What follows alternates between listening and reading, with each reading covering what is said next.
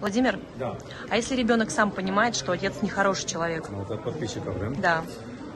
А, значит, вы не до конца убедили его в этой сказочке, что какой бы отец ни был, что он все равно в любом случае хороший. Понимаете? Дети имеют свойство вырастать. Когда человек становится взрослым, он по итогу все равно сам все поймет. Но пока он находится в этой хрупкой, в состоянии хрупкой детской и очень гибкой психики, нужно максимально его оберегать. Даже если ребенок сам видит, что папа там валяется, непонятно какой и так далее, минимизирует, чтобы ребенок этого не видел, и говорит о том, что отец все равно самый лучший, самый замечательный. Так надо. Иначе потом ваш ребенок сам не станет хорошим достойным отцом или матерью. У него будет в голове сидеть травма, что есть только один родитель, а ради второго родителя не будет. Спасибо.